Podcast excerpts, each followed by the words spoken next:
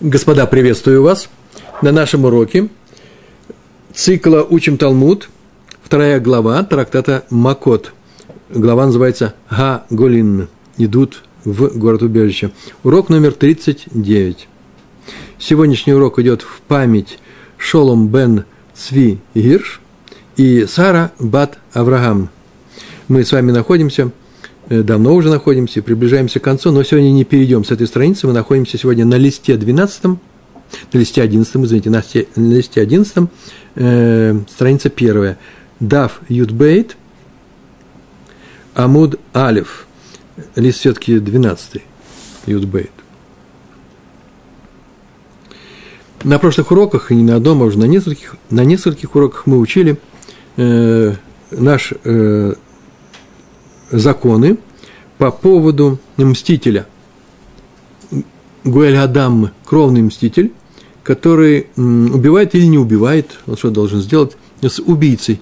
Убийца, который убил его близкого родственника, э, нечаянно, совершенно без э, намерения, и суд определил, что намеренности здесь никакой не было, и его присуждает согласно указанию Торы, и это, есть, и это является темой нашей наших уроков, нашего цикла по трактату Макот, присуждает его к изгнанию э, Галут, гу, Голе. Голе уходит в город-убежище, из которого он не может выходить, а если он выйдет, его вот этот мститель может убить. И вот мы учили о статусе э, этого мстителя э, по отношению к этому убийце. А именно, есть три мнения, два из них мы учили в нашей Мишне, а одно третье мнение – мы э, нашли в другой Мишне, но мы их сложили, и теперь получается так. Есть мнение Раби Йоси Га Глили, у нас и табличка была на эту тему, сейчас мы без таблички обойдемся. Раби Йоси Га Глили сказал, что если мститель э, встретил этого убийцу вне этого города, убийца вышел, а мститель не может зайти в город, чтобы убить этого убийцу, не вышли он вышел из этого города, то что? Мститель обязан убить. Это мецва, заповедь, убить этого убийцу. Так он выучил, он и его учителя, которые э, ему это сообщили, Раби Аглили, э, выучил э, из Торы, из тех стихов, которые мы с вами приводили. Раби Йоси Аглили считает, что мститель обязан убить этого убийцу, вышедшего из города. А Раби Акива сказал, что нет, он не имеет, у него нет такой заповеди, у него есть право, он может убить. Э, мы еще говорили про всех остальных людей, понятно, что всем остальным это запрещается. И вот на прошлом уроке мы проходили еще третье мнение по Раби Лезеру, ему во всех случаях запрещено убивать убийцу. Было такое мнение, э, там нужно было бы добавить, так, пока он еще не добрался до этого города э, после, после суда, то тогда его нельзя убивать. А если он уже после суда, который постановил, что он из города не выходит, вышел, то некоторые законоучителя, учители говорят, что и по Раби Лезеру его можно убить. Итак, по Раби Йосиха Глили обязан убить мститель-убийцу, по Раби Акиве имеет право, это не одно и то же, а по Раби Лезеру во всех случаях запрещено. Вот сегодня у нас продолжается эта тема, мститель и убийца. Слегка. И сейчас мы будем откроем две барайты. Тимара приведет две барайты, и они противоречат друг другу. Итак, мы помним, что есть убийца и есть мститель. Помните, мы говорили на эту тему, кто такой мститель? Он имеет отношение к Яруша. Э, Яруша – это наследство, которое достается ему от того человека, которого убили. Э, он из близких родственников. Есть мнение такое, что только из близких родственников. Так или иначе, рассматривается случай, когда мститель и этот убийца сами не находятся в близком родстве. А именно, берется самый крайний случай. Тани Хада учили, учили в одной барайте, слова барайта здесь нету. Таны учили, Хада – это один. Учили в одной барайте. Что мы учили? Ав ше гараг бно на село гоэль гадам.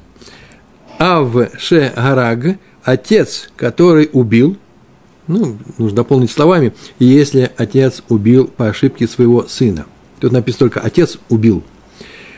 то что? Бно наасело Гуэль Адам. Его сын, второй сын, у него было два сына, Бно наасело Гуэль Адам. Наасе делается ему, для него становится Гуэль Адам. То есть, есть человек, который, есть человек, который по ошибке убил одного из сыновей своих, то второй сын выполняет теперь функцию этого мстителя, и он будет мстить за брата. Есть такая барайта. В Таня Идах. И учили в другой барайте, Идах – это в другой, в данном случае Таня, а еще учили, по одной барате вот так учили, может сын стать мстителем по отношению к отцу за, и мстить за брата своего, за второго сына, которого убили. Этот отец убил. Во вторая Мишна, Барайта, в Таня Идах, Эйн бнона село Гуэль Адам. Не, не, вот в иврите не стоит не перед глаголом, не его сын делается ему кровным мстителем. То есть не становится его второй сын мстителем ему, своему отцу, за брата, за убитого брата. И это называется, и запрещено ему убивать отца, он не мститель. Две барайты, и они явно противоречат одна другой. А чем сейчас может спросить Барайта? Не Барайта, а Гемара. Что значит, какой вопрос она может задать? Понятно, она вопрос может задать такой, например. Но нужно снять, снять это противоречие. Здесь это вопроса... Спасибо.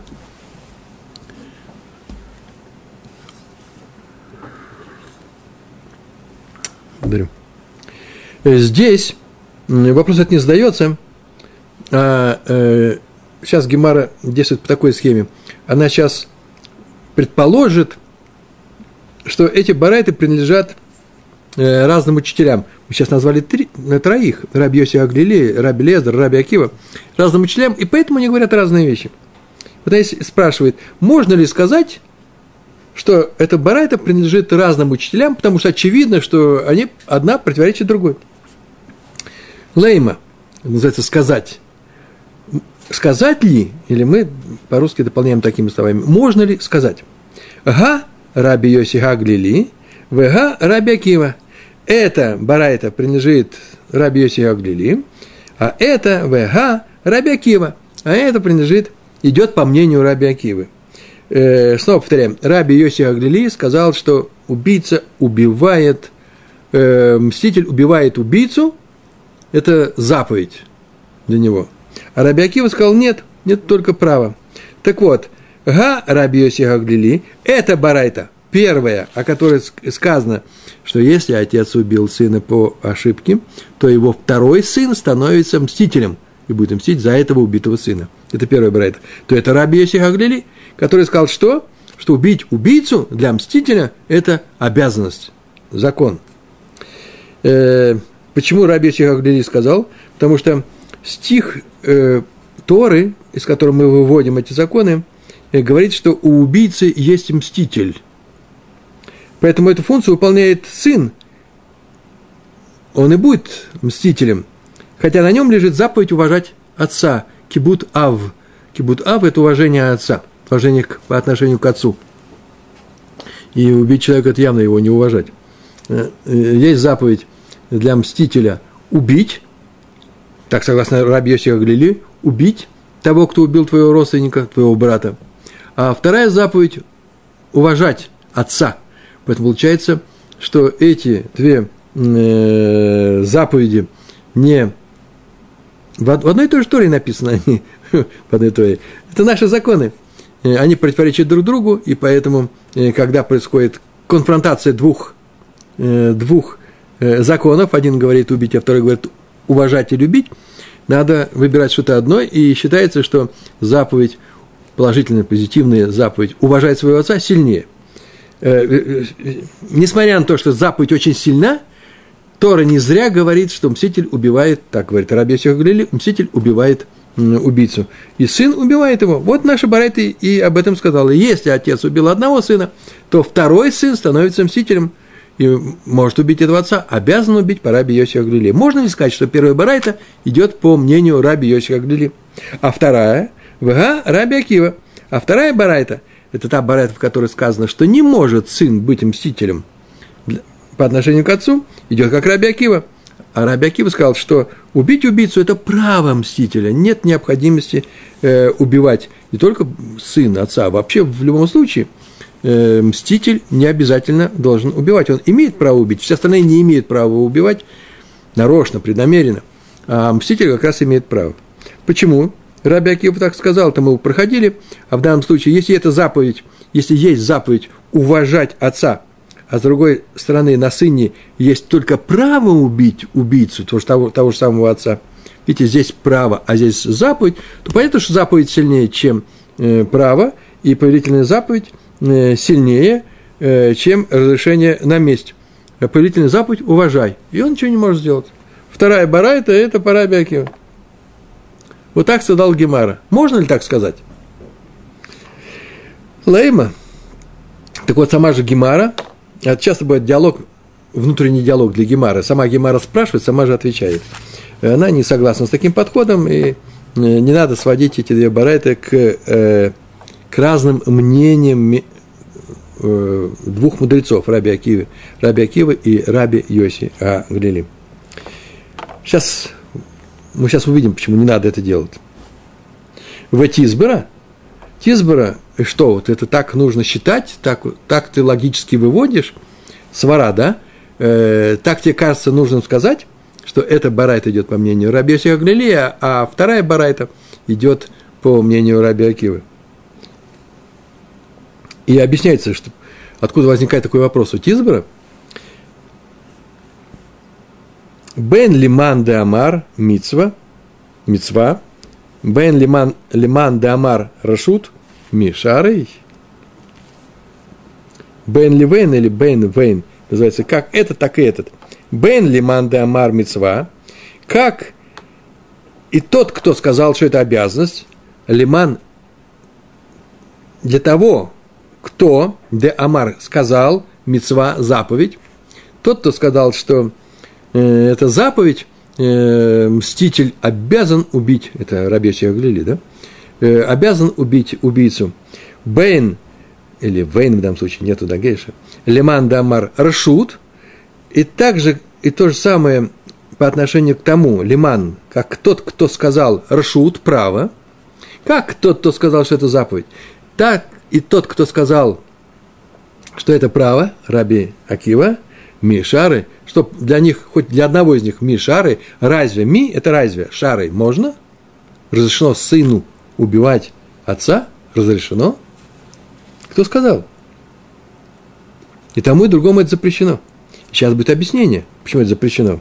Вега Амар. Вега – это значит, вот ведь сказал же. Вега Амар. Сказал Раба Бар Раф Уна. Раба, это его так звали. Ну, это имя собственное. У нас вообще есть великие ученые, которые вообще звали Раба. Этого Рабу звали с отчеством. Бар Рав Уна. Он был сыном Бар, кого? Рава Уны. Сказал Веамар Раба Бар Рав Гуна. Сказал он следующую фразу. И не только он сказал, кстати, еще подкрепили еще его мнение. Вехен Тана Двей Раби Ишмаэль. Вехен и то же самое Тана учитель. Двей, Двей это Вей, в данном случае дом. Двей школы, учитель школы Раби Ишмаэля – то есть это мнение приведено от э, двух, от рабы Баравгуна и одного из учителей из школы Раби Ишмаэля. Что он сказал?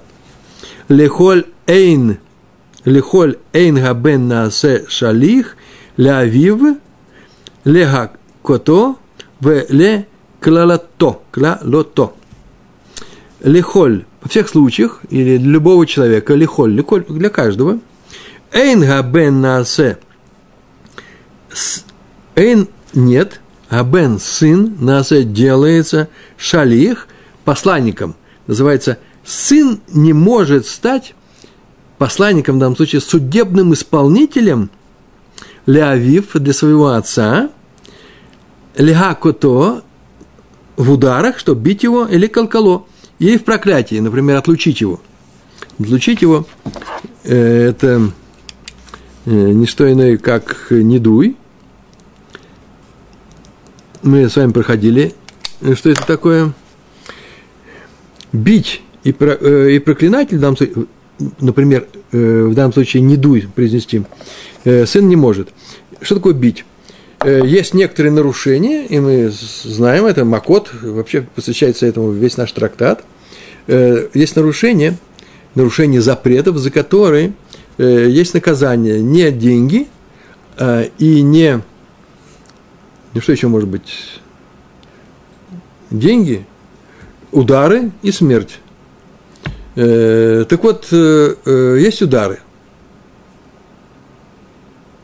Вот если вынесли мы приговор данному человеку, что за то нарушение, которое он сделал, ему полагается удар, 39 ударов ремнем. Про удары подробно рассказано в третьем, в третьей главе нашего трактата мы изучаем второй, что такое голе, уходит в изгнание. То, по крайней мере, мы знаем, что э, сын – не может э, исполнить этот приговор. Например, он работает при суде, и ему назначили, э, э, человеку назначили удары, а исполнить эти удары сделает сын. Ни в коем случае. По еврейскому закону это строжайшим образом запрещено. Сын не сделает ничего своему отцу плохого. Никогда. Кроме маленьких исключений, которые сегодня, может быть, мы еще придем с Божьей помощью. Расскажем. И то же самое э, ведуй – Э, сказано было, что за те нарушения, которые он сделал, ему полагается, э, виду, я говорю все время, не дуй, не дуй. Что такое не дуй? Отлучение от общины, теперь мы не можем им дополнять миньян э, и много разных других вещей, мы на эту тему тоже подробно говорили, не дуй. Как так я? Э, э, так вот, объявить не дуй своему отцу сын не может. Несмотря на то, что он при исполнении обязанностей. Это запрещается. Кто нам это сказал? как кто сказал, Раба, Бар, Равуна, и, и в то же время один из учителей величайшей школы мудрецов Раби Ишмаэля. Видите, ничего не можете сделать плохого отцу. А вы говорите, что он сейчас будет убивать отца. Почему? Потому что э, по Раби Йоси Аглили, потому что он стал ему мстителем. Да нет же. Гемара сама сказала. Как по Раби Йоси Аглили, как по Раби Акиве, сын ничего не может сделать своему отцу, и поэтому он не может то же самое быть э, исполнителем э, приговора, ни в ударах, ни в проклятиях, ни в чем, тем более в смерти.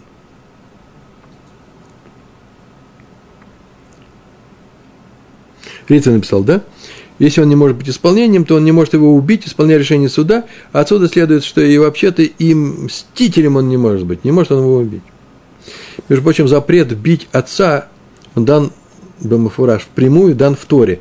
Книга Шмот, 20, 21 глава, 15, 15 стих. 21 глава, 15 стих. Там так написано. Ударивший своего отца или мать, э, э, что с ним будет? С ним сказано, э, что он смертью умрет. Ютумат. И э, отсюда, мы след, э, отсюда следует, что если он его ударил, то это запрет его бить. Он ударил его сам по себе. То отсюда мы учим, что во всех случаях нельзя сделать, даже когда э, ты наделен властью. И э, такой человек, э, он будет казнен по суду, ни больше, ни меньше, если он ударил своего отца. Вот слышите, за поднять руку и ударить своего отца называется смертельный приговор, смертель, смертный приговор. То же самое про того, кто проклинает. Не, не дуй говорит, а просто проклятие говорит. Ну, плохие слова говорит ему, да еще не дай Бог с именем Всевышним, то там же сказано в 17 это было в 15 стихе, а это в 17 стихе, через один, в той же в том же разделе, в той, в той же главе 21 книги Шмот, проклинающий своего отца или свою мать, смертью умрет. Отсюда мы это учили. Так вот, э, мы это учили. Так сказал Рав, Раба Баравгуна и еще один учитель из мудрецов э, школы э, Раби Шмаэля. Но он еще не закончил говорить. Каждый, любой человек, не, в любом случае, сын не может сделаться судебным исполнителем своему отцу, как судебный исполнитель, в качестве судебного исполнителя, исполнителя бьет он его, собирается ли он бить его, присудили ли его к ударам, или же к вот в данном случае к проклятию. Хуц месит. Кроме одного случая, о чем сейчас я обещал, что так будет сказано. Хуц месит. Кто такой месит? Мусит – это тот человек, который что делает? Склоняет другого человека к идолопоклонству. Уговаривает его совершать, э, поклоняться другим идолам и так далее. А вода зара. Наказание за это – скилла. Скилла – это смерть камнями. Вот в этом случае сын может стать судебным исполнителем для наказания своего отца, то есть привести приговор в исполнение. Так это было сказано, и еще даже больше того, они еще тоже не договорили, а сейчас скажут, откуда это взято. Шагарей Амра Тора, потому что сказала Тора. Вот об этом случае, когда один человек склоняет, как человек или группа людей, склоняет других людей к поклонению идолам, сказала Тора. Дворим, глава Дворим, 13, 13, глава, 13 глава в книге Дворим, 9 стих. Там так написано. Ло тахмоль, вело Техасе Аллах, не прощай и не покрывай его. Э, отсюда следует, э, что э, всем это запрещено, в том числе и сыну. Стих очень категоричен. Видим, что также сын не может простить своего отца за такое преступление и имеет право быть назначенным, чтобы его назначили для исполнения приговора. А вот давайте, между прочим, возьмем и посмотрим. Откроем Тору, книга Дворим, 13 глава, и возьмем и прочитаем. Э, про идолопоклонников, а Водозара вообще-то называется это чужая работа, не наша работа, чужая служба, не еврейская. Это 13 глава, кроме первого стиха, э, э, 11 следующих, вплоть до 12 говорят об, на эту тему. Сейчас возьмем и прочитаем. Между прочим, первый стих тоже непростой. Все, что я вам сейчас это я по-русски буду читать, это не мой перевод, но я и на иврите можно. Все, что я сейчас вам, Мецаве, даю как заповедь, заповедую вам, исполняйте строжайшим образом и исполняйте во множественном числе. И, и что? Лоту сефалав. И не прибавляй к этому закону ничего, и ничего не убавляй. В единственном уже числе. Такой первый стих. А потом идет, и не просто не случайно, э, э, этот первый стих идет перед Э, целый параша называется, перед целым разделом про идолопоклонников. Вот сейчас мы посмотрим. Если встанет, ну, перевод как восстанет, киякум, если восстанет в, в твоей среде, среди евреев, нави, о, холем халом, э, пророк, или тот пророк, который говорит, что он предвещает будущее, и э, что он это получил, например, от Всевышнего – что-то. Что можно получить от Всевышнего? Ну, понятно, что не оценку прошлого, а именно э, э, некоторые вещи, которые будут в будущем. Делайте то-то, чтобы не произошло так-то, а если не сделаете, произойдет так-то. Вот это чисто классическая схема пророчества. Или восстанет пророк, поднимется пророк. Его не назначал никто, он сам пришел. Вот что значит восстанет, поднимется. Или холем халом, или тот холем халом, есть такое выражение, да, э, в данном случае э, сновидец, э, человек, который живет во снах, да, ну, в данном случае это в прямом смысле человек, который видел во сне нечто, и теперь пришел нам сообщить, и вообще-то призывает к некоторым действиям.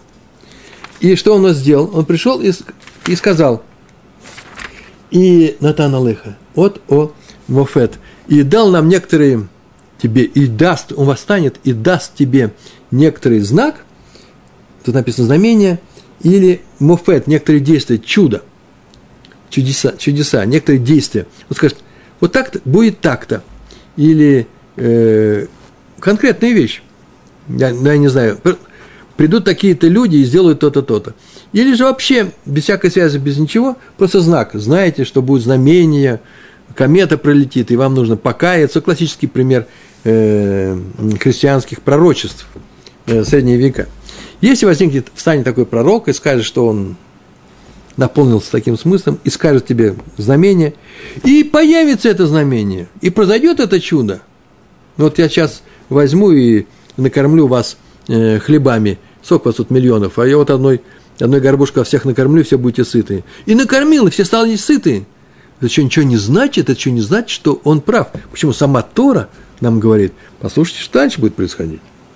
И сделает он это чудо, и само чудо сделается, о котором он говорил. И все это он сделал для того, чтобы сказать, вот самое главное, пойдем-ка за другими богами. Будем, пойдем, не просто пойдем пешком, а будем соблюдать их, э, их требования. Какими богами, которых ты не знал, и будем их, им служить. Почему которых ты не знал? В данном случае, это же все произносит книга «Говорим Моше» на, э, на Синай, перед тем, как э, умереть, перед входом евреев в Эрцканан. И вот были мы уже знакомы со многими идолопоклонными культами, со многими культами в Египте и, и э, по дороге в Египет, тоже мы их видели. Так вот, если что-то новое появится, придет человек и скажет, я э, сын Бога, э, или же придет другой человек и скажет, а я вот э, пророк э, э, божественный, пророк, да, и, и, и нет пророка, кроме такого-то, э, и ты им будешь служить, то не слушай слов этого пророка или этого человека, который из снов все это трактует, сновидца. Почему? Потому что испытывает вас Всевышний. Чтобы узнать, любите ли вы его, своего Всевышнего, любите ли вы его всем сердцем и всей своей душой. Выколь лева в хем, выхоль навшихем. И если идти, то идите за Всевышним, соблюдайте его заповеди и не бойтесь. Заповеди его соблюдайте, голос его слушайте, ему служите, выполняйте его заповеди и к нему прилепитесь. Тидбакун, так сказано. А вот этот пророк, лживый пророк, Самоторов объявляет, объявляет лживым, даже не интересуешь, о чем он вам будет говорить. Любой, кто скажет вам, нужно соблюдать постановления других, повеления других божеств, он лживый. А этот пророк или этот сновидец, тот должен быть предан смерти – это так выражение, юмат. И почему? Потому что он говорил преступные вещи против Бога, Всевышнего, э, того Всевышнего, который вывел вас из Египта э, и избавил э, Мибета Вадим из э, дома рабства. Для чего он говорил? говорил что, не для того, чтобы прилепить тебя другому Богу, а чтобы сбить тебя с этого пути, в котором повел тебя наш Всевышний, э, и знай, что нужно искоренить, так написано, Паварта Ара Ми Кирбеха. Это шестой, э, шестой стих. И так будет искоренено зло из твоей среды. А вот теперь начинается, как нужно относиться к этому пророку. Вот седьмой стих.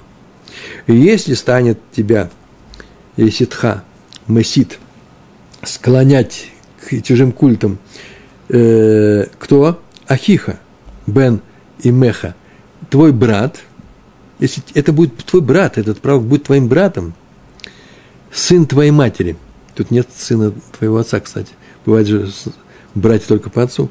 Здесь сказано, если тебя будет склонять твой брат, сын твоей матери, о Винха, или твой сын, твой сын, или Битха, или твоя дочь, о Эшет, Гекеха, или твоя ближайшая жена, ну как ближайшая, вот твоя настоящая жена, о раха ашер канавшиха, или этот раха, это вообще-то друг, ашер, который канавшиха под той же сенью, с тобой же, э. Обычно переводится твой душевный друг. Во многих книгах я вижу твой душевный друг – ну, может, так оно и звучит, потому что написано же э, Раха. Э, здесь имеется в виду отец. Что ближе? Кто тебе душ, задушевнее с друзей, других? Так если он тебе будет говорить, Бесетер, тайна, если не тайна, то любого убивают. Почему? Потому что объявил для всех. А это тайна, Бесетер, он тебе так будет говорить, пойдем будем служить другим богам, которых ты не знал, ни ты, ни отцы твои. Знаете, сам отец говорит, не отцы твои. Мы не знали. Откуда? Из богов других народов, которые вокруг нас, близких к тебе, далеких от тебя, это совершенно не важно. От одного края земли до другого. Любой. Любое божество. Не соглашайся с ним, не слушай его, не щади его, не жалей его и не прикрывай его. Вот это вот выражение «ло тахмоль ло тахасе алав» мы сейчас только привели. Не прощай его и не покрывай его. Тут написано, не прикрывай его. Но убей его, рука твоя первая, да настигнет его. Ты и будешь исполнителем вот этого приговора. Если твой сын, если твой отец, если твой брат, ты это должен сделать, чтобы его умертвить. А рука всего народа уже будет после. И побей его камнями, в данном случае, побей камнями, казнь камнями, ну, на самом деле не бьют камнями, у нас нет такого варварства. Казнь при помощи э, камней. В у скалто баваним. И умрет он. Ваммет. И умрет, ибо он тебя хотел эм, отвратить, в данном случае, да, от э, Бога Всевышнего, который вывел тебя из страны египетской, из дома рабства, э, из дома рабства Бета Вадим. А весь Израиль, все евреи услышат и ужаснутся. Ваераун, испугаются и не станут больше делать такой страшные вещи в своей среде, в твоей среде, то есть в еврейском кругу. Вот написано везде э, все, что мы хотели узнать об этом. Что нас здесь интересует? Здесь нас интересует, что перечислены родственники, брат, сын и так далее. И начинается с ближайших родственников. Э, сюда входит отец, как мы сейчас видели. После чего идет запрет, э, запрет им прощать. Нельзя их прощать, а затем обязанность убить. Такая последовательность всех стихов. Об этом мы сейчас только и говорили. Сын не может стать исполнителем судебного приговора – то есть э, физического воздействия отца он не может делать, или проклинать, кстати, не ударя, не бить его ударами, 39 ударов, не говорить ему «не дуй», кроме случая, когда э, месит, э, когда он призывает к идолопоклонству. Шагамрея Амра Тора, потому что сказала Тора, ло тахмоль, вело тихасе алаф видим в случае идолопоклонства, сын ничем не отличается от прочих людей по отношению к этому э, совратителю, да? Ничем не отличается, и он также будет наказывать своего отца, если отец, не дай бог, этим занимался. Но во всех других случаях не так. Отец убил по ошибке, и сыну пришлось стать мстителем за его убийство –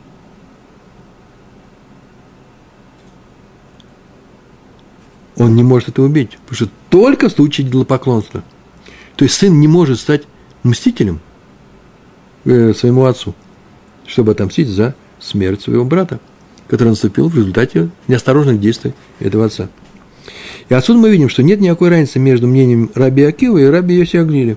И этот читал, что Раби Акива, что э, мститель имеет право убить э, убийцу. Раби Йоси сказал, мститель – это убить – это обязанность, но в случае, во всех случаях, кроме идолопоклонства, сын этого не может сделать. Они оба согласны, что сын не может стать мстителем отцу за, э, за смерть своего э, брата. Понятно, что вообще-то маленькое э, э, отступление, совсем маленькое, что есть разница между исполнителем судебного приговора и мстителем. Это не одно и то же. Судебный приговор исполняется, назначили человека, он это делает. А мститель, э, Тора не, не обязывает человека быть судебным испол, исполнителем. Его пред, пред, предложили, он, он не обязан сделать. И приговор может быть исполнен другим исполнителем, не обязательно сыном. Э, а мстители не может человек выполнить функцию мстителя за кого-то. Только сам мститель если он имеет право, он имеет право, он не может передать это право другому, убить убийцу. Если он обязан это сделать, он только он и обязан это сделать, он не имеет возможности передать эту обязанность, заповедь другому человеку.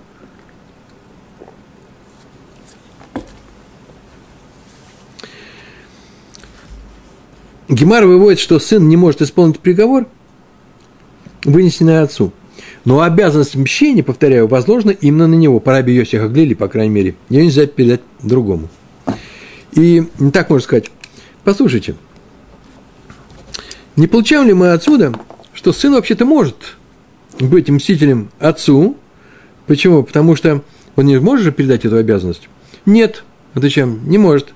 Потому что в Торе сказано, что отца, который склоняет сына к поклонению идолам, может убить его сын – вот классическая логика э, Талмуда.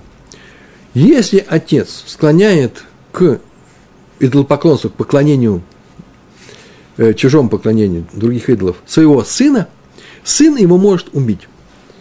Больше нигде так не сказано. Отсюда мы видим, что только в одном случае сын может убить своего отца, а именно в случае идолопоклонства. А значит, в случае мстителя он убить не может. Красиво? Ну, такое замечание мы сделали. Движем, двигаемся дальше. Ло тахмоль, ло техасе алав. Да, но что делать нам с противоречием между двумя барайтами? Первая барайта сказала, э, что сын может стать мстителем отцу. Вторая барайта говорит, сын не может стать мстителем отцу. Эла локашья. Ну, тут нету противоречия. Локашья не трудно между приведенными, нет трудностей, противоречия между приведенными выше двумя барайтами. Ага, э, б нано, вга, как здесь написано, э, это разные барайты, га э, бивно, вга бен бно. Просто очень интересно, э, у меня тут другой нусах, нусах другой текст. Почему? В одной книжке как составлялись, составлялись эти листочки? Я взял текст э, Гемары и перенес его сюда. То, оказывается, э, тексты Гемары отличаются друг от друга э, немного. Вот в, в этой книге, называется Матифта, э, здесь есть маленькие э, исключения. Я сейчас вижу, что это немножко не так. А именно, тут, да, э, лишний бейт, лишний букву бейт. Га га бивно, это говорится о его сыне, вга, нет, бет на месте, б бен бно, написано, бебно шель га нерцах шигу бен бно. Это барайта говорит о сыне, какая барайта? Вторая барайта, которая сказал, сын не может стать мстителем отцу за брата, говорит о его сыне, о прямом сыне. Вга б бен бно. А это барайта – исправлением прямо по ходу урока. Первое, которое говорит, что сын может таки стать мстителем отцу, говорит о сыне его сына. То есть о сыне убитого сына, то есть о внуке убийцы. Другими словами, внук может стать мстителем деду за убитого отца. За убитого отца, который является сам сыном убийцы, да? И отец его убил нечаянно. Поскольку нет заповеди почитания деда. Так написал Раша. Заповеди такой нету. Кибут саба нету. Есть кибут ав. Тяжелый случай. Раш так написал, а в другом случае он написал, что есть вообще-то такая заповедь почитать э, деда. Э, есть спор среди законоучителей, законоучителей на тему, входит ли дедушка с бабушкой в круг людей, которых нужно почитать. В этом кругу мы знаем, есть мама и папа, кибут ав ваэм, отец и мать а Саба Сафта, э, про них не сказано, в принципе. Вот великий ученый Марик считает, что не обязан э, внук почитать своего отца. Вообще никак, он посторонний. Ну, может быть, в силу э, личных привязанностей каких-то, биологической близости, душевной привязанности, как угодно, но нет такой заповеди. Например, почитать своего соседа, ну как почитать, говорить ему «здрасте», мы же не обязаны, но если ты хочешь, говори. Вы друзья, говорите. То же самое и здесь, с дедушкой. Понятно, что, скорее всего, дедушку любят, когда не меньше, чем папу. Тем более бабушку. Но обязанностей в Торе нет. Так сказал Маарик. И при этом он опирается на нашу Гемару. Прям так и говорит. Вот в нашей Гемаре, в Макот сказано, что есть такая барайта, что внук может стать мстителем дедушки за своего близкого родственника, своего отца, своего сына, за своего брата. Они тоже родственники прямые этому дедушке. Так написано в Барайте. И нету, после этого не сказано, нет, нет, не так. Она вообще заканчивается. Сейчас будет новая мешна. Значит, мы отсюда учим, что нет у нас э, специфического, специального указания о почитании э, дедушки. А Рамо, он строже к этому подходит – а именно он постановил, что обязан внук почитать дедушку. Нет, конечно, не в такой степени, как отца, если идет конфликт вот этих почитаний. Кому сейчас дать стакан первому. Кого посадить на самое важное место? Э, отца, а не дедушку. Бывает интересный случай. Крупный раввин, его отец и его внук. И их нужно пригласил э, этот внук, он учится в Ешиве, он уже взрослый человек, у него новая семья, молодая семья, э, он Аврех Колель, не в Ешиве, а в Колеле, и он пригласил всю свою семью. Вот сидят люди просто, бармица происходит, бармица, брисмила какая-то у них, и он пригласил крупнейшего учителя поколения – Э, вот его дедушка, и вот его отец, Равин, обычный Равин. Каких много здесь. И он посадит на первое место, конечно, своего отца. Но в нем обязанность есть. Того он тоже посадит на первое место, но оно будет вторым первым местом. Кстати, между прочим, здесь есть обязанность еще и почитать мудрецов. Может быть, здесь конфликт как раз в сторону э, дедушки-то и произойдет. Очень часто конфликт так решается. Кого выкупать из э, пленения? Не евреи схватили в плен – для выкупа, для того, чтобы получить выкуп э, евреев. И мы идем выкупать учителя, а потом отца. Учителя, равина крупного. Тут специфический вопрос, специальный вопрос, который нужно задавать равину. Так что мы не будем говорить о законах. Мы Талмуд изучаем, мы не законы. Талмуд – это основа для законов. Законы выводятся из Талмуда. Так вот, Рамо постановил, что обязан, но не в такой степени. И откуда это взято?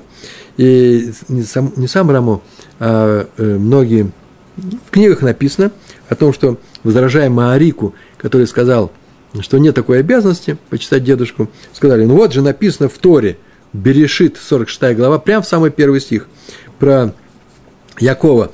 И принес он жертву Всевышнему, жертвы Всевышнему, э, Богу свой, своего отца, Ицхака. Ицхака сказано, нет, чтобы сказать, принес жертвы э, Всевышним. Он сказал, что Всевышний был Богом его отца. То есть отец приведен рядом со Всевышним. То есть тем самым он при, сказано о том, что он почитает своего отца, что он не просто это для него Всевышний, а это Всевышний его отца. Э, если бы это было, если бы,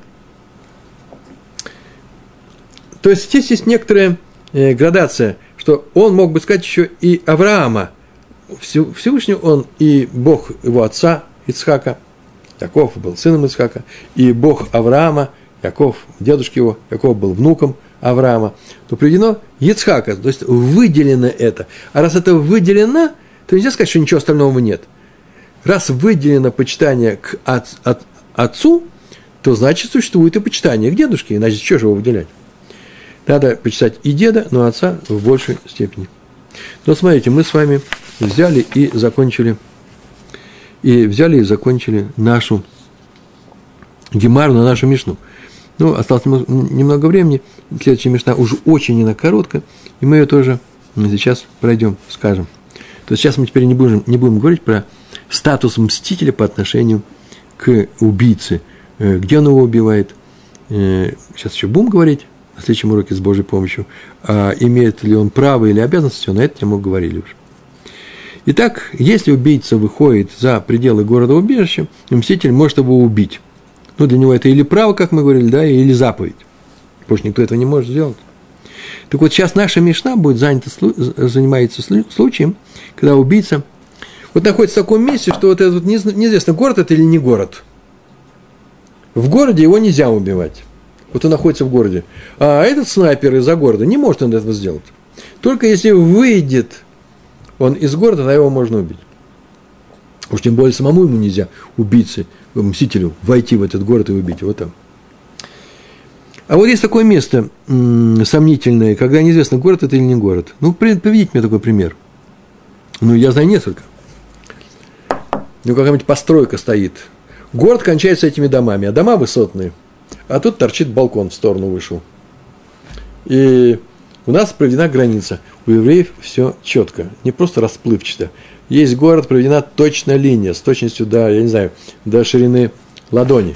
Почему? Потому что это очень важно, где ты сейчас находишься. Если ты в Иерусалиме, то, например, в Иерусалиме ты можешь есть э, специальные части урожая, который привел, при, принес в Иерусалим, а за пределами города не можешь. Даже вынести не можешь. Обязательно должен внести. Если вынести не можешь есть, есть, нужно внести внутрь. или есть еще много разных законов, совершенно замечательных, мы их будем говорить на эту тему с Божьей помощью. Но так или иначе, он стоит на большом, широком, широком балконе этого дома. Э, он находится в городе или не в городе? Сейчас скажете, ну, в городе. Согласен, но это же нужно знать и нужно выучить. А еще другой случай, наоборот. Есть город, есть дом, а в доме подвалы, их очень много, и подвалы разрослись, бункеры. Я не хочу сказать, что мы, как соседи наши арабские, которые делают туннели, подвалы, города какие-то, э, э, э, э клопиные э, норы, я не знаю, там под землей. Ну, вдруг склады какие-то есть, и что-то вышло за эту границу. Вот граница, вот земля, а вот тут у нас подвалы вышли. Вот это за пределами города или нет? Он подкоп сделал мститель. Сейчас он там ждет, эм, когда он к нему прорвется с отбойным молотком, и тут он его и накрыл. Все, он его поймал. Так может он это сделать или не может? Все это учится вот за этой мишны, которую сейчас мы будем проходить с вами. А именно, убийца находится сейчас на дереве, часть которого растет в пределах города, а часть вне его. Дерево широкое. Вот как говорили про дом, да? Сейчас вместо балкона будут крона, ветви этого дерева. На дерево мы так будем смотреть. У этого дерева есть корень, шорыш, есть икар. Икар – это э, на языке Талмуда корень. Есть ствол, геза, и который растет из этого корня, и есть ветви. Так вот, дерево может склониться в сторону, таким образом, что здесь идет граница города, э, и вся крона, будем говорить про большую, большую часть кроны, будем говорить про всю крону, Давайте такое дерево специально. Она нависает над не городом, а э, ствол находится здесь. Так вот, убийца находится на этом дереве, часть которого находится в пределах города, а часть его вне. Или корень находится вне города, а крон находится там. А убийца, э, убийца, который сидит в этом городе и боится из него выйти, полез за... Э, зачем он полез? За тутом, за плодами это дерево, вот вот тут и подождал с кто? Мститель, который там в зарослях сидел. А, ты вылез из города, сидишь теперь на дереве, сейчас мы тебя и убьем. Раби Йосиф Аглили сказал, это заповедь, он хочет, не хочет, должен его убить. Этим занимается сейчас наша Мишна. Илан, Илан в данном случае просто дерево. Илан, не как сейчас говорят дуб, а именно Илан, дерево. Шигу умет бетох га тхум. Дерево, шигу, во множ... в мужском, мужском роде Илан. Дуб, который умед стоит, бетох га тхум, га тхум – это зона, все, что входит в, э, в этот город, э, пригородная зона, помните, мы еще говорили, да, сам город, еще пригородная зона была, вот это называется тхум, внешняя граница. Дерево стоит внутри вот это, э, всей этой зоны, города-убежища, умет бетох, атхум, в нофо, но те хуц лятхум. А нофо, ноф в данном случае это не, не пейзаж, а нофо, крона, крона этого дерева, но те склоняется хуц летхум наружу к, э, к, э, к границе. Э, а его корона, корона склонилась но те но те хус летхум за пределы зоны. Вот такое дерево у нас стоит. Сейчас мы прочитаем все это, а потом покажем картинку. Прям с деревьями, с зайчиками. О, о, или омед хуцелятхум, само дерево стоит вне зоны, то есть его корень находится вне зоны, корешок, ствол выходит за городом, и там стоит, нас ждет мститель. В нофо, но те а его крона склонилась или склоняется бытога тхум э, внутрь города, внутрь, внутрь зоны этой. То что в этом случае? Аколь олех ахар ганов. Во всех случаях идут за кроной. Где крона, там и считается город или не город. А именно, если убийца сидит на таком дереве – на первом дереве или на втором, неважно. Даже, может быть, сидит э, э, на таком дереве, например, на стволе у корня, просто сидит. То смотрит, куда склоняется крона. Не где находится корень, а куда склоняется крона. Если крона внутри этой зоны, внутри этого города, мстителю нельзя убивать убийцу. Если крона снаружи, он может убить убийцу. Запомнили? Идем за кроной. Давайте посмотрим на, посмотрим на картинку. Картинки у нас есть две. Э, первая картинка слева, по-русски, да, слева направо у нас будет. У нас есть город и есть не город. Смотрим сверху. Вот этот овал – это не что иное, как дерево сверху. Э, вот эта вот точка – это корень, нижнее основание ствола, находится в городе, а крона э, склоняется за город, уже находится вне города. Вообще-то имеется в виду, что вся крона находится вне города, но просто мы для красоты нарисовали, как будто крона частично там, частично здесь.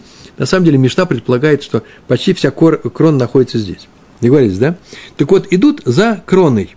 А именно, если наш убийца поднялся по этому дереву, и собирает он э, э, орехи на этой кроне, и навис, сам он навис вместе с этой кроной на, э, над тем, что называется не городом, его нельзя есть трогать. Почему? По, э, почему? Э, потому что э, все это так, у нас вроде, получается, у нас здесь немного э, э, ошибка. Идут за кроной. Если крона заходится вне, вне города, то он, э, то он даже у корня теперь не может сидеть. Ну, конечно же, у нас ошибка. Вот эта вся картинка, которую мы сейчас вот смотрим, вся эта крона должна быть не темной, а именно белой. Раз крона находится э, за городом, то и то и го, э, за городом, то и все место, где бы он ни находился, теперь это считается за городом. Если он будет сидеть у корня, э, нужно будет исправить мне, он находится у корня, то не что иное, как это считается за городом. Он сидит у корня, он сидит на стволе дерева, которое находится в городе, а крона находится за городом. Раз крон находится за городом, то и все вместе, вместе с столом его можно убивать.